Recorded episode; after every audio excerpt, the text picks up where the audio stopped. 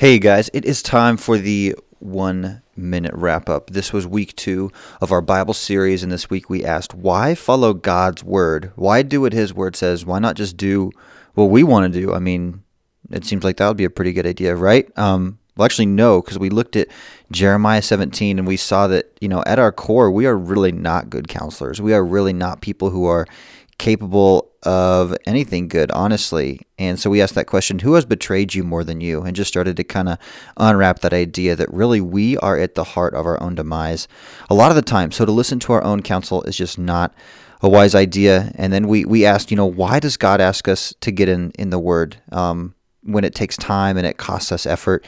And we talked about this idea that really anything of value is going to cost us something. And so seeking God, it's going to cost our time, effort, and agenda but that is just another indicator that it is so worth it. And so, our challenge this week is we encourage you guys to get into His Word, to start a new habit of seeking what He wants for you. And uh, next week, we're going to give you some tools to do that in even bigger ways. So, love you guys. Glad you're here with us. We're going to see you next week.